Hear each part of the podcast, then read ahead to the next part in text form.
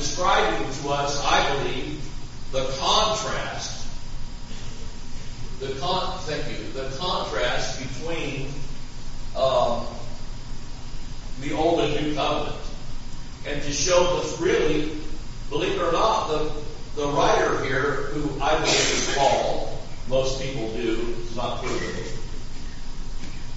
that the old covenant is considered here by the writer a failure. Because, and it was a failure in terms of justification. It was not a failure in pointing out sin. It was not a failure as to showing us our need for a Savior. Do you follow that? In other words, it had purpose. It also had purpose in the sense of, um, uh, and again, Paul tells us this. It also had purpose in the sense of shutting our, shutting us up. Says the whole world, the, before the law, the whole world stands with their mouths shut. In other words, no one can claim anything. No one can say, well, I've kept 99.9% of it. Well, that little part that you missed is enough to condemn you. You have to be either a total, total law or none. And the Bible tells you how many people were justified by the law. How many? Zero. Right. No man, Paul said, is justified by the works of the law. Isn't that something? How many? None. And yet we still have people today who think that's the way to go. Try to keep, make and keep rules. And not only make and keep them, make sure you make and keep them. Praise the Lord. Uh, so you end up with three things. Are you enjoying this? Externalism, uh, legalism, and judgmentalism. So that's how you end up with the Sanhedrin, the Sanhedrin view in any church. They're actually like fruit inspectors. I was coming through, if you go down kind of the back roads of Florida, you'll find these old, they're abandoned now, but you'll see these old fruit inspection uh, stops. How many remember going through those? They used to have those. If you come from out of state, you had to stop and they inspect the fruit. And uh, fruit inspection stations. Some churches ought to borrow those signs and put them up in front. First fruit inspection church. Come here, we'll inspect your fruit, see how you're doing, let you know. Praise the Lord. I've even heard preaching like that. People say, well, if you're really a Christian, we'll know. I remember my mother listening to that, and she said, "Well, who are we? Who are we to, you know, who who who are the who are the the lucky people that get to be in the we community? We'll know. I, I guess the guy preaching is like is obviously he's a member. He might be the chairman of the board. I don't know. But if you're really a Christian, well, that usually means if you're really keeping certain laws and, and, and lifestyles and things that we approve of, then you're a Christian. If you're not, you're not. And yet, uh, Paul said that he, if any man had cause to boast, he more than anyone, and he was going to take his seven things that he was so proud of, including concerning the righteousness of the law, blameless, and counted as done.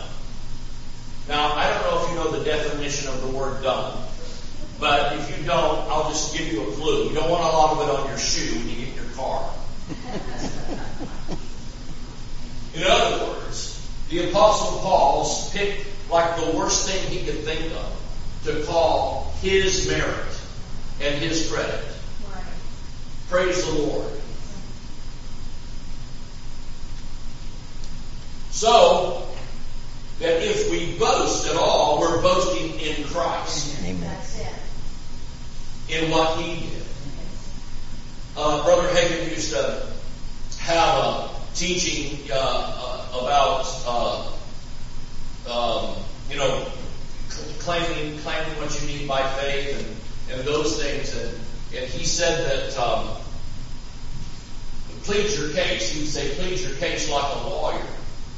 Well, I've heard people do that, and if they've got a works and merit mentality, it'll be interesting hearing them plead their case as opposed to someone who does it all in Christ. So if I was going to plead my case, what I would say is, Lord, I thank you for Jesus. See, I'm pleading my case for healing. I'm pleading my case for, for finances. I'm pleading my case for my wayward children or whatever the thing may be. Amen. Pleading my case, I would say, Lord, I'm pleading my case. And so I make it all about Jesus, pleading my case. See, so I, I thank you, Lord, number one, that I, I, I was a sinner, but now I'm a saint because of Christ. I thank you, and you, and you go through the gospel in your prayer. Lord, I thank you that Jesus died for me. I thank you that He was buried. I thank you that He's risen for me. Praise the Lord. I thank you that I'm seated with them in heavenly places, far above principalities, power, might, and every name. Lord, you said that I could ask you anything and that you would do it for me. You said if I ask anything to the Father in your name, the Father would give it to me. I'm pleading my case as, a, as an heir of God and a joint heir with Jesus Christ, and I take off a chunk of my inheritance today for my need to be met. That's pleading your case in a New Testament, New Covenant fashion. If you want to sound like the Pharisee in Luke 18, here's how you do it. I'll help you be a Pharisee. You talk about your works, your goodness, all the prayer time you put in, how much offering you've given, how you've served at the church, all of your labors, and you talk about that and how long I've been a Christian, and grandma was a Christian, and great grandma never cut her hair. She had Tower of Babel, reaching heaven with her hair. Hallelujah. The higher the hair, the more the glory. And you know, on and on, and you just and you talk about all that stuff all the time, and you can't believe how many. If you listen to Christians, you can't believe how much of that they talk about, and how good of a repenter they are, and want to know if you're repenting properly. Well, the church is full of those folks. The church at large. There'll always be there because it's just temptation. Human flesh wants credit. And so we become merit mongers instead of Christ, Jesus freaks. So the more in prayer you talk about Jesus, the more you in prayer talk about what He's done, what He's accomplished, how He's overcome, what is He, I've got to overcome this obstacle, but Christ has overcome the world. Amen. I just rather just get on His train. Instead of me on the back thing with the, you know, the double donkey thing, you know, going down the track. Is he ever going to read this verse? People are asking. Inquiring minds want to know.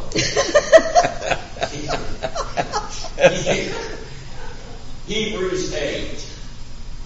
Brother Steve, there's no hope for me. I just, this is.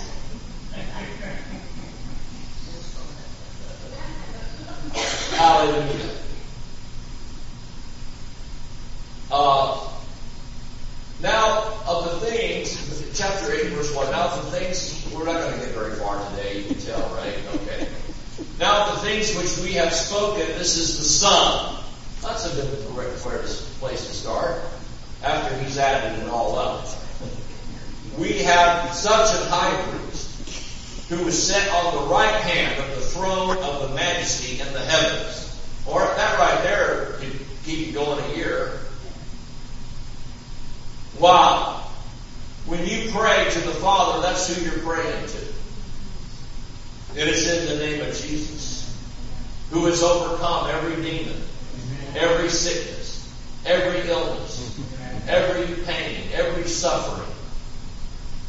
A minister of the sanctuary and of the true tabernacle. That's not the one at Waimama. It's talking about heaven. Which the Lord pitched and not man. Which the Lord pitched and not man.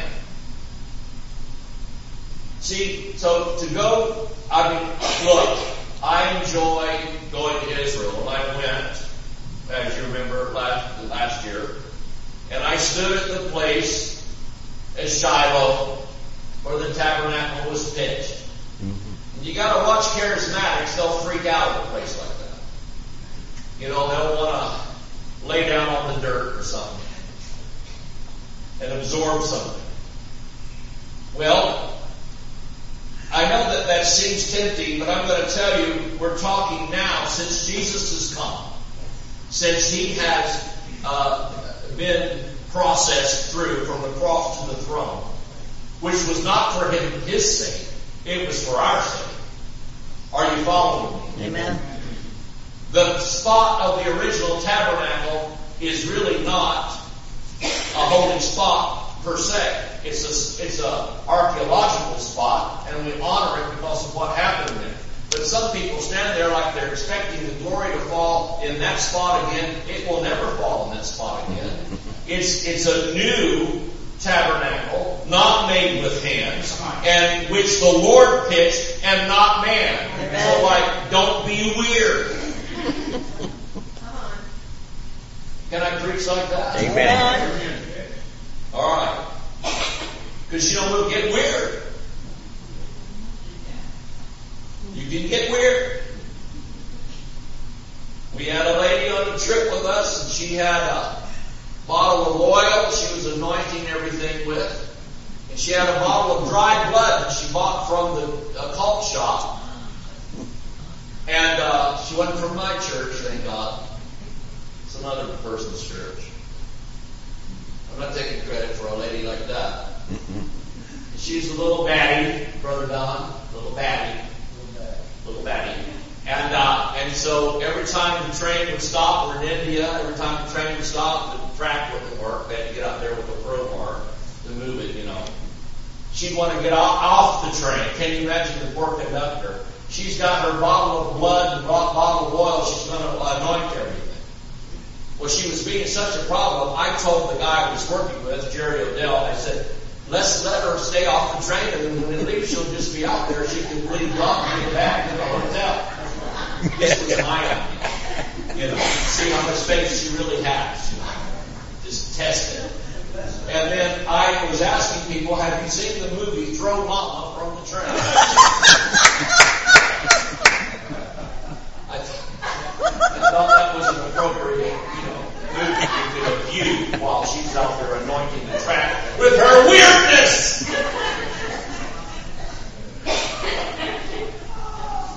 It's people like you that give tongue talking people a bad name, you know, doing that. stuff. I'm serious. They're like wackos. So, you know, so, you know, finally, Brother Jerry, who uh, was T.L. Osborn's son-in-law, you know, had never met people like this before, he told her, he said, now put that away. That's weird, you know. so, you know, you know, you can't just go around doing weird stuff and call it call it spiritual. It's not spiritual. It's weird. Weird. Woo! you know. If you read the word, you won't have the twilight zone.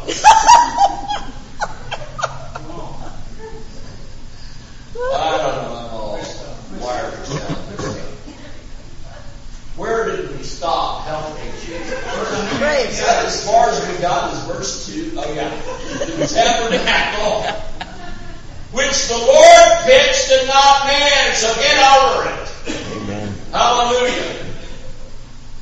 For every high priest that is ordained to offer gifts and sacrifices, wherefore it is of necessity that this man have somewhat also to offer. For if he were on earth, and he's, he's, uh, he's, he's, where is he? Where did he say? Where does it say? He's at the right hand of the throne of the majesty in the heavens. If he were on earth, he should not be a priest, seeing that there are priests that offer gifts according to the law. According to the law. We're going to get a comparison here. Now when you're, when you're, when I'm done with this, you're going to be happy you're living in the new covenant. It's like I said, you know, imagine if you had to bring livestock to church every Sunday. It'd have to be on Saturday or it would be, you know, that would work. But anyway, bring your, bringing your, you know, some little sister that's just a saint, never does much wrong. She's got a little turtle dove to offer. And then some of us, we have like a whole herd of cattle. A water buffalo. My God, an elephant. My God, Brother David, what did you do? You don't want to know, but here's the sacrifice. have to have a pin out back.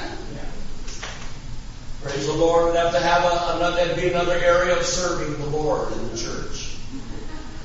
Maintain the livestock until sacrifice day. He says, according, offer gifts according to the law, who served unto the example and shadow. It's an example, it was only ever an example and shadow. Mm-hmm. That's all it ever was. Of the heavenly things. As why would we long for the shadow when we've got the real? Come on, come on. Amen. Why would we long for the glory on the tabernacle made with hands when we've got the glory on the tabernacle made by the Lord? Amen. Amen. Preach, Pastor. Amen. Okay, I will.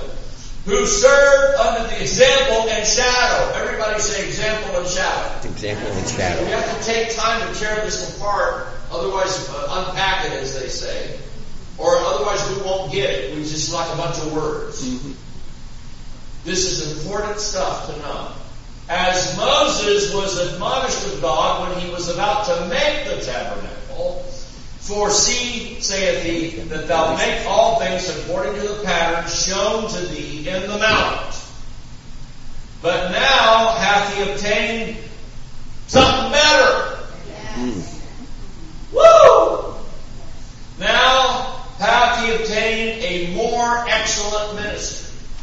How many want what was before, or would you rather have more excellent?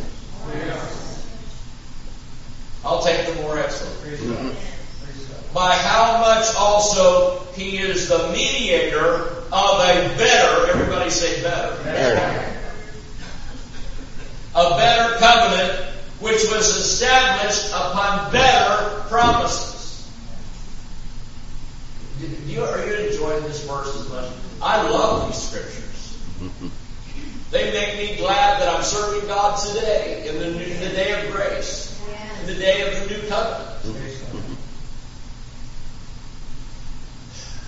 For if, remember I told you it's going to be, if you're a, if you're an old covenant lover, these scriptures are going to be tough on you. You might want to just paper clip them and not read them because they'll upset you. For if that first covenant had been faultless, ooh, ooh, that's stinging. Sounds like Paul, doesn't it? He's just a little rough. If that first covenant had been faultless, then should no sought for the second. Right? What is the point? Is what he's saying. For finding fault with them. Oh, I forgot to say we're happy to have Shannon with us today. Can you give her a Shannon's from Cleveland, Ohio, but we won't hold that against her. But her mother lives here in Holiday, she gets to visit and comes down, and she helps us with all of our media. Now she's training Marie on the on the on the camera today. Praise the Lord. All right. If the first covenant had been faultless, then should no place have been sought for the second. Right? Mm-hmm. What would be the point? Again, what would be the point of having a new one if the old one's working? It can't work. The Bible tells us, Paul over and over again, the law had a problem in that it could never justify. It can, it can put a light on sin. It can talk, tell you where you're missing it. But it cannot justify. Even if you keep it all beautifully, you can't justify it. Paul knew this. That's why Paul, uh, uh, it's, it's a miracle that he's the guy that was chosen. Because had it been somebody else who said concerning the righteousness of the law, I was a mess. If they'd have said that, we said, well then he's, he's, he's engineered grace as a cover up. Which is the accusation of grace preaching. All of these grace preachers, they just want to live the way they want to, and they manufacture grace so that they can cover it. Well, maybe there's somebody like that. I've seen plenty of people before grace was ever mentioned cover up stuff. We've had dirty preachers for years. Just thought I'd tell you that. So you didn't need the grace message to have a dirty preacher. So that's just crazy. But the point is, is that um, how many know what I mean? I mean, you know, I mean, I grew up in church. My dad was a preacher my whole life. He was he was pastoring years before I came along. I was practically almost born on the pew. Probably would have been had they allowed it. But it had Pentecostal midwives. Can you see that? That would be a brigade. They're right behind the Pentecostal Taliban. But, uh, but uh, you know, uh, yeah, I mean, I, I grew up as a kid hearing about some pastor that committed adultery or some church member that had run off and done something awful. And nobody had ever heard of any kind of grace message or message of righteousness or anything. You know, it was it was follow the rules and repent when you miss it. That was all we knew. We didn't do anything about righteousness. And yet there was still wrongdoing. So you can't blame somebody going wacky on Paul's revelation. That is just crazy. Um, but that's what that's what you, will find in, in certain places. You get anything out of this, here's your first miracle today. All right. Now, he said, if the first, again, verse 7, if the first covenant had been faultless, then should no place have been sought for the second. Again, the law can point out your faults, it cannot justify. Oh, I was going to tell you. So the Apostle Paul, no wonder he was excited about trading in the old model for the new. It's like, I mean, I, I, I do remember, I was born in 1957, and it wasn't until the early to mid 60s that cars started coming almost automatically with air conditioning. and I remember riding in a car with no air conditioning in the South in the summer. Does anybody remember riding in cars with no air and, riding in cars with with nothing automatic on them? I mean, you almost were Fred Flintstone. and uh, so, how many remember when the first time you got a car with with air conditioning? How about the first time you got a car with an automatic setting on the air conditioning? I remember getting into somebody's Cadillac one time when they first done the climate control thing, where you didn't have to have it, you know, on or off. Three-speed fan. It was. It had a thermostat. Praise God, you can maintain a certain I thought that was really something. And so, you know, why would you want to go back and get into the 49 Plymouth if you could ride, drive in something that has automatic air conditioning or automatic whatever? Amen? So it's like, well, I just want the old time way. Well, you're in the way maybe. because they're, you know, we don't throw the baby out with the bathwater. But on the other hand, you do need to drain the tub from time to time. Mm-hmm. Or you're bathing in filth.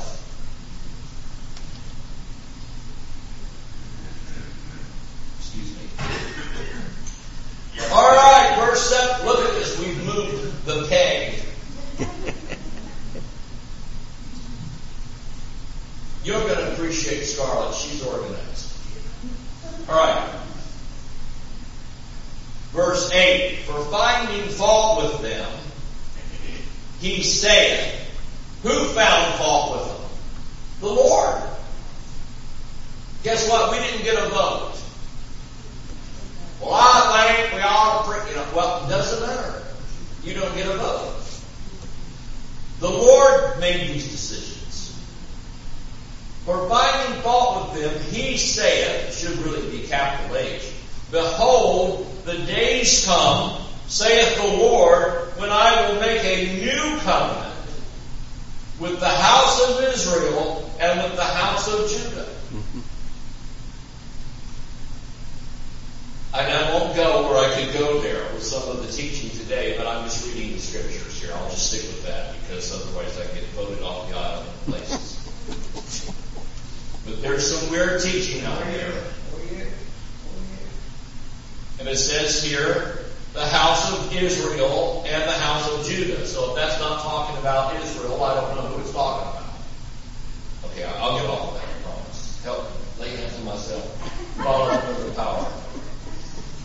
Not according to the covenant that I made with their fathers in the day when I took them by the hand to lead them out of the land of Egypt. I'm pretty sure it's Israelites he's talking about here. Because they continue, and it is the book of Hebrews. I'm just saying, you know, that's all. Because they continued not in my covenant, and I regarded them not, saith the Lord. For this is the covenant of Christ. So people say, well, the Jew, this doesn't apply to Jews. This only applies to Gentiles. And we've got full gospel word of faith people saying that. I, I went there anyway. I can't help myself. saying that. They're exempt. And yet, whoever wrote the book of Hebrews didn't get the memo. Come on. Because he says, this is the covenant that I will make with the house of Israel. So would that apply to the house of Israel? Yes. Okay, just uh, make sure I'm not like, you know, brain damaged here. After those days, saith the Lord, I will put my laws into their mind. See that? Well, we've got the law. It's like, wait a minute. We've got a better deal than something inscribed on stones. He says, I'm going to put my laws into their mind. Now, folks, that's where we're living. Hopefully, none of you had to get up and refer to the Ten Commandments to not kill somebody today. Why did you know not to kill somebody today? Because His laws are written on your mind and heart. Well, I'm enjoying this. Mm-hmm. Amen. Me and Shannon. I will put my laws into their mind and write them in their hearts. And I will be to them a God and they shall be to me a people. And this, they shall not teach every man his neighbor. Boy, some people need to hear that. The parking lot prophets. And every man his brother saying, Know the Lord, for all shall know me from the least to the greatest. For I will be merciful to their unrighteousness. So obviously the law couldn't deal with that. And their sins and their iniquities will I remember no more. Hallelujah. Because of what? Because of the new covenant. Not reinforcing the old. Preach, Pastor. In that he saith a new covenant, he hath made the first old. Or a better word would be obsolete. Because old has different meanings. Not just talking about age, he's talking about aging to the point of obsolescence and to where it's canceled. If you go to like a museum of like NASA or whatever, and they have rockets standing there for you to see, you'll see that they say that all those models are obsolete. They're not using them anymore. If they fired up the motor, it would just blow up and fall down over on the side and hit your minivan. In that he saith, a new covenant he hath made the first ob- obsolete. Now, that which decayeth and waxeth old or obsolete is ready to disappear. Woo! Okay, I didn't write this, so, you know, if you don't like it, write paul.com, complaint department. I don't like this. You want a couple more verses? You've got time, right? Yeah. Now, let's look at chapter 9. And he, and he goes into further, right, further uh, comparison of the Old and New Covenant. I want you to look at verse 8. The Holy Ghost, this signifying that the way into the holiest of all was not yet made manifest, while as the first tabernacle was yet standing, which was a figure for the time then present, in which were offered both gifts and sacrifices that could not make him, everybody say not, Not. could not make him that did the service perfect as pertaining to the conscience, which stood only in meats and drinks and divers, that was different, washings, has nothing to do with scuba diving, and carnal ordinances. Carnal ordinances means behavioral rules and regulations. And boy, if you get into certain branches of uh, of different religions, you'll find all kinds of stuff you have to do. Ritual cleansings. I mean, it just never ends. Imposed on them until the time of Reformation. That has nothing to do with John Calvin. Just thought I'd tell you. But Christ being come and high priest of good things to come, which has come, by the way. Hmm?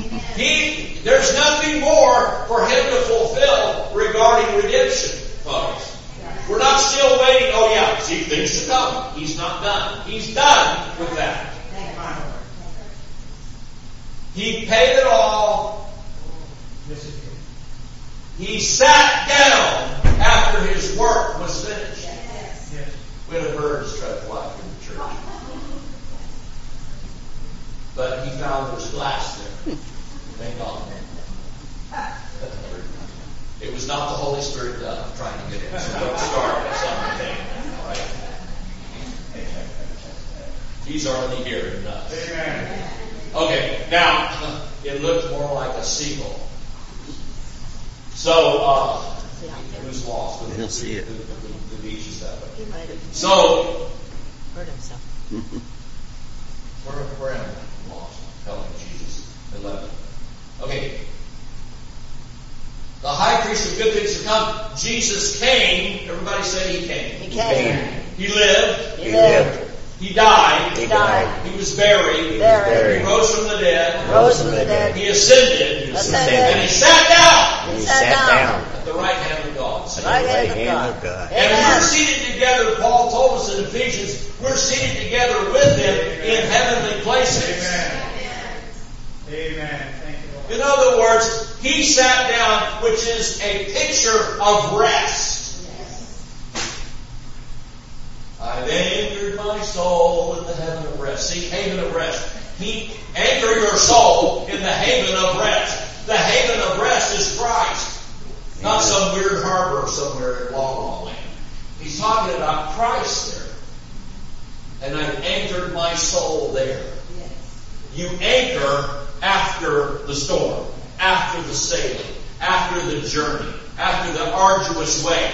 Then you come into a haven of protection, a, a little cove or a bay or something where it's out of the main body of water and you anchor and you rest and you resupply and you refresh. Amen. Amen. Woo! That'll preach. And you anchor your soul there and you live in that rest. Folks are supposed to live in the rest of Christ. Amen. Amen. In the book of Hebrews, we don't have time to read the entire book of Hebrews today, but Paul talks about that those could not enter into the promised land because they would not rest in what God had promised. Only, only Joshua and Caleb. So the spirit of faith, say, well, yeah, that was the spirit of faith. Hallelujah.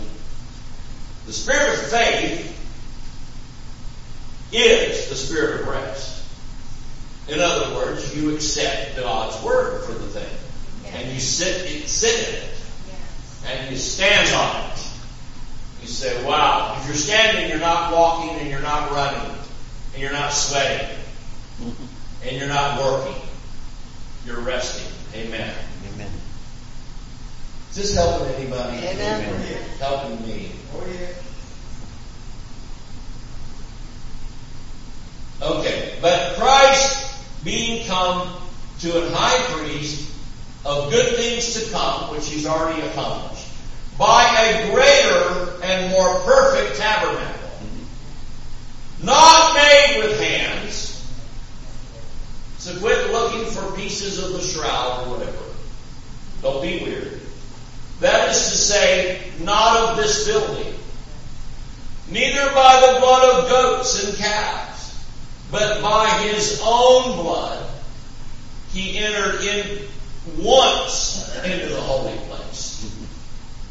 Not by the blood of goats and calves, but by his own blood he entered once into the holy place, having obtained past tense, everybody say past tense. Past tense.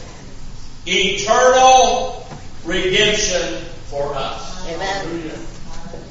Thank you, Lord. Not temporary respite. Not touch me one more time, Lord, if it be thy will. No. Eternal redemption. Hallelujah. My redemption is eternal. If you want temporary redemption, then enjoy yourself. I'm going to stick with the word. Amen. Amen. For if the blood of bulls and of goats and the ashes of an heifer, sprinkling the unclean, sanctifieth to the purifying of the flesh. You ready to shout?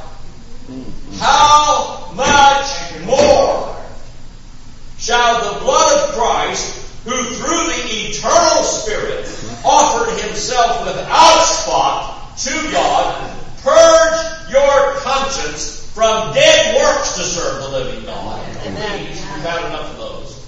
And for this cause, he is the mediator of the New Testament.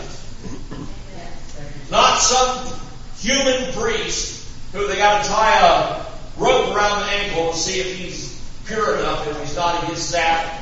And then, you know, the poor guy that's next. Can you imagine? I think, I think, uh, Prophet Bob, you're next in line for the night. Uh, I'm not sure I'm ready, you know. Help me, Jesus, you know. For this cause he is the mediator of the New Testament, that by means of death, did he die? Is this done? Is this something coming? We almost have a doctrine now that there's like another period being inserted there. That's weird. Weird! Woo! For the redemption of the transgressions that were under the first testament, they which are called might receive the promise of temporary inheritance until you make a mistake Eternal. and you don't make it to the altar on Sunday night. No. Eternal. Eternal inheritance. Amen. For where a testament is, there must also of necessity be the death of the testator. Amen. That's Christ. And you know, again, Paul does a great job in Galatians, right, of explaining that once the will, once the guy that wrote the will is dead, you can't change it. It's over. Has anybody ever been to probate court with a piece of the property or something? Well, I have. My father died and they screwed up the title and, and, and so my, to, for my mom to sell the house, the realtor found the mistake. I had to go to the court to the judge and get the title changed right. Get my dad's name off of it because it just was a mess. Anyway, had to take the will, praise the Lord. Had to give it to the attorney, had to go over it. So the judge says, is this the will? Yeah. Is this the last will? Yeah. There's another will. No. Okay, let me look at it. He puts his glasses up on his nose and he reads flip, flip, flip. Okay, this is the will. It cannot be changed ever. That's it. Unless you can raise Doc Horton from the dead. And none of us have been successful at that. And I'm sure he would be willing to come back anyway. So you see my point, like you cannot change the will. For where the testament is, there's also necessity of the death of the testator. Okay. Anyway, um, let me see if there's one more verse here I want to use.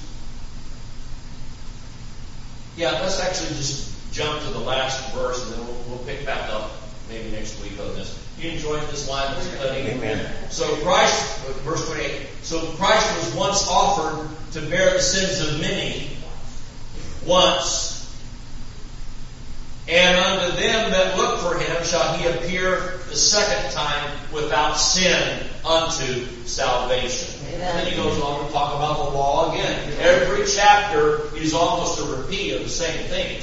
He keeps telling us, let's compare, let's compare, let's compare. Why? Because it's the book of Hebrews. He's got to convince these people that they can let go of all that and accept Christ. In the church, we've got the same challenge. In the church, we've got the same challenge with current everyday, you know, modern day believers.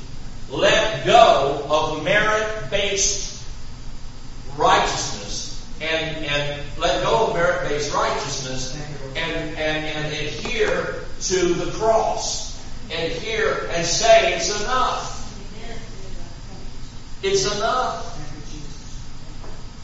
It's more than enough. Yes. We used to sing David Ingles' little song, you know, it's He's more than enough. He's El Shaddai, the Lord God Almighty. He doesn't just meet your need, He gives you bonuses, extra, on top. Believe the Scripture, believe the Word. Ephesians 4, believe it. Now unto Him who is able to do exceeding abundantly above all that we even dare to ask or think or our highest prayer. Woo! Well, Lord, if you don't mind helping me scoot by this bill this month, I, don't, I promise I won't do that ever again. I mean, it's like, like, like, who are we talking to here? You, you know what I'm saying? We're, this isn't like the food line. This isn't the, the soup kitchen. We're talking to the Lord God Almighty, Creator of the universe. Well, if it's not too much to ask, Lord, just want you to meet my needs some way, somehow. People pray stuff like that. They think they're getting a point with God for being, you know, poor mouth. But actually it's an insult. Mm-hmm. When He has provided. What an excellent salvation. What an excellent redemption. What an excellent blesser. Hallelujah. Now unto Him who's able to do exceeding abundantly above even our highest faith. On the day that we feel like I'm really hitting on all cylinders here with my faith. I don't even know what that means anymore. To be honest. Because I just want to rest in Christ. Thank you, Lord. Thank you, Lord. And what are you doing for how's your walk with the Lord? I stopped. I'm just resting. Just to get people's attention. Because they want to know. Well, one thing you want to say, well, A, it's none of your business. B, I'm living in Christ. And C, I stopped walking. When he sat down, I sat down in him.